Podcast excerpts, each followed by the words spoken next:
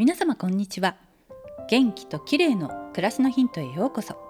今日もお越しいただきありがとうございます。今日は暑いですね。全国的に気温が上昇していますが皆様お元気でお過ごしでしょうか？気温が上昇すると食欲がなくなったり疲れやすくなったりしますよね。いわゆる夏バテです。今日は夏バテを防ぐ3つの栄養についてです。夏バテは室内と外との温度差による自律神経の乱れや発汗による水分不足が主な原因です。水分が不足して体が乾いてしまうと必要な栄養を体内に運んだり老廃物を排泄できずさまざまな体調不良を引き起こします。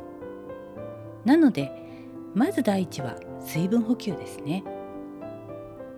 ただ水だけ一気に飲んでも尿として出てしまいますよね。ナトリウムなどのミネラルも不足しないようにすることが大切である程度水分を体内にキープするには食事をしっかりとることが重要なんですね。食欲がなかったりして食事を抜くと水分不足になりがちです。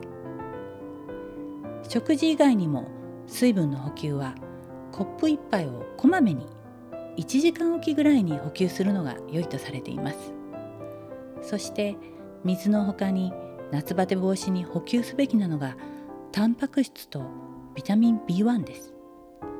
食欲がないとうどんやおにぎりなど炭水化物中心の食事をとりがちですが糖質の代謝に関わるビタミン B1 が不足すると十分にエネルギーを作れず食欲も低下してしまいます。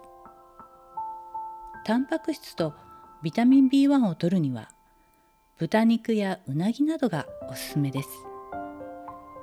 食欲がない時はカレー粉やスパイスなどをうまく活用するといいですね。規則正しくしっかり食べて水分タンパク質ビタミン B1 の補給を心がけて夏バテを防ぎたいですね。今日は夏バテを防ぐための3つの栄養についてでした。最後までお聴きいただきありがとうございます。またお会いしましょう。友吉ゆき子でした。